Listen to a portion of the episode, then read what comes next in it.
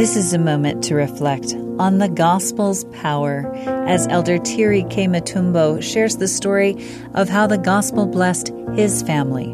My parents were both born in the village where the traditions were rooted in individuals and family lives.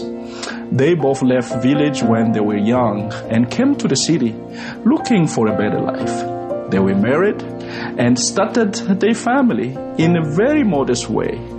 We were almost eight people in a small house. My parents, two of my sisters and I, and a cousin who used to live with us. I was wondering if we were truly a family. When our dad returned from work, as soon as he entered the house, we were asked to leave and to go outside. Our nights were very short as we could not sleep because of the lack of harmony and true love in our parents' marriage.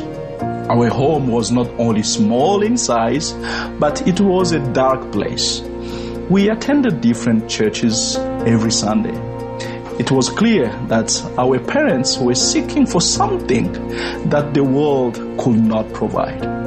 This went on until we met with Elder and Sister Hutchings, the first senior missionary couple called to serve in Zaire, known today as DR of Congo or Congo Kinshasa. When we started meeting with these wonderful missionaries, who were like angels that came from God, I noticed that something started to change in our family. After our baptism, we truly started to progressively have a new lifestyle because of the restored gospel. The words of Christ began to enlarge our souls. They began to enlighten our understanding and became delicious to us as the truth that we received were discernible and we could see the light. And this light grew brighter and brighter daily. This understanding of the why of the gospel was helping us to become more like the Savior. The size of our home did not change, neither did our social conditions. But I witnessed a change of hearts of my parents as we prayed daily, morning and evenings.